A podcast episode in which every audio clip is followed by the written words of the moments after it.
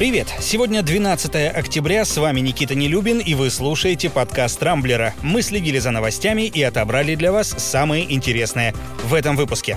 Москва замерла в ожиданиях новых коронавирусных ограничений.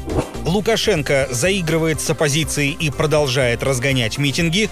Ким Кардашьян начала собирать деньги на поддержку жителей Нагорного Карабаха. Ученые назвали основную и очень удобную версию загрязнения на Камчатке. Театр в автобусе и секс через перегородку. До чего людей довела пандемия.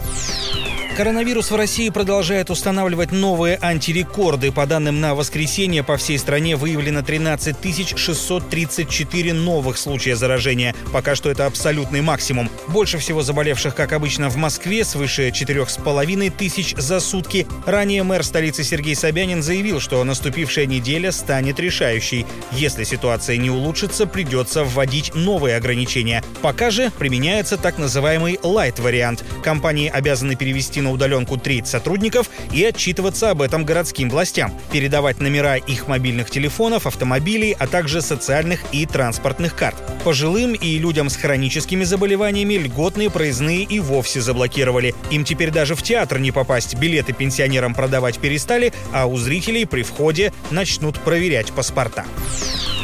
В Беларуси накануне состоялась очередная акция протеста. Там ничего нового. На улице опять вышли тысячи людей, против которых, как всегда, выпустили силовиков. Итог – больше 200 задержанных, среди которых оказались три журналиста ТАСС, на секундочку Государственного информационного агентства России. Но Лукашенко, видимо, о таких мелочах не задумывается. Вообще он тут, конечно, удивил. В прошлую субботу лично встретился в СИЗО с оппозиционерами, которых сам же, по сути, и отправил за решетку. Говорят, обсуждали конституцию конституционную реформу, но больше никаких подробностей нет. Еще раньше Лукашенко разрешил экс-кандидату в президенты Беларуси Светлане Тихановской поговорить по телефону с мужем, который также томится в изоляторе. К чему все эти заигрывания батьки с оппозицией, пока не ясно. Если он решил показать, что ничто человеческое ему не чуждо, то, на мой взгляд, уже сильно с этим припозднился. Нагорный Карабах по-прежнему в огне, и это несмотря на то, что в ночь на субботу Баку и Ереван в ходе переговоров в Москве договорились о прекращении боевых действий. Вчера вечером в Степанакерте зазвучала сирена воздушной тревоги, а чуть раньше по азербайджанскому городу Гянджа был нанесен ракетный удар, в результате которого погибли 9 человек. Власти Армении свою причастность к этому опровергли. Тем временем конфликтующие стороны начали получать поддержку от мировых знаменитостей. Например, фотомодель Ким Кардашьян пожертвовала пожертвовала миллион долларов на помощь жителям Карабаха, пострадавших от военных действий, а заодно призвала всех своих подписчиков в Инстаграм, а их у нее 189 миллионов, задонатить хотя бы по одному доллару. Призыв Кардашьян подхватил и лидер группы System of a Down Серж Танкян.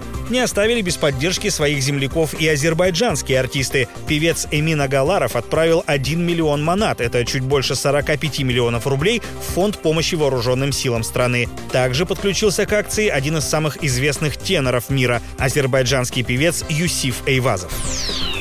Похоже, вину за загрязнение Авачинского залива на Камчатке все-таки спишут на водоросли. Это основная версия, которой придерживаются не только власти региона и Минприроды, но и ученые из Института вулканологии и сейсмологии Дальневосточного отделения РАН. По словам специалистов, речь может идти о так называемых красных приливах, при которых вода цветет и выделяет сильные токсины, влияющие на морскую фауну и на человека. Если такая вода попадает на кожу, можно вполне получить ожог. Ученые также исследовали исследовали реки в окрестностях Козельского полигона ядохимикатов и выяснили, что он не имеет отношения к загрязнению. О том, как быть со спутниковыми снимками, которые красноречиво говорят об обратном, специалисты скромно умалчивают. Но версия с водорослями, конечно, весьма удобная. Штрафовать в таком случае никого не придется. Между тем, губернатор Камчатки Владимир Солодов уже пригласил подключиться к исследованиям ученых из США, Китая и Японии.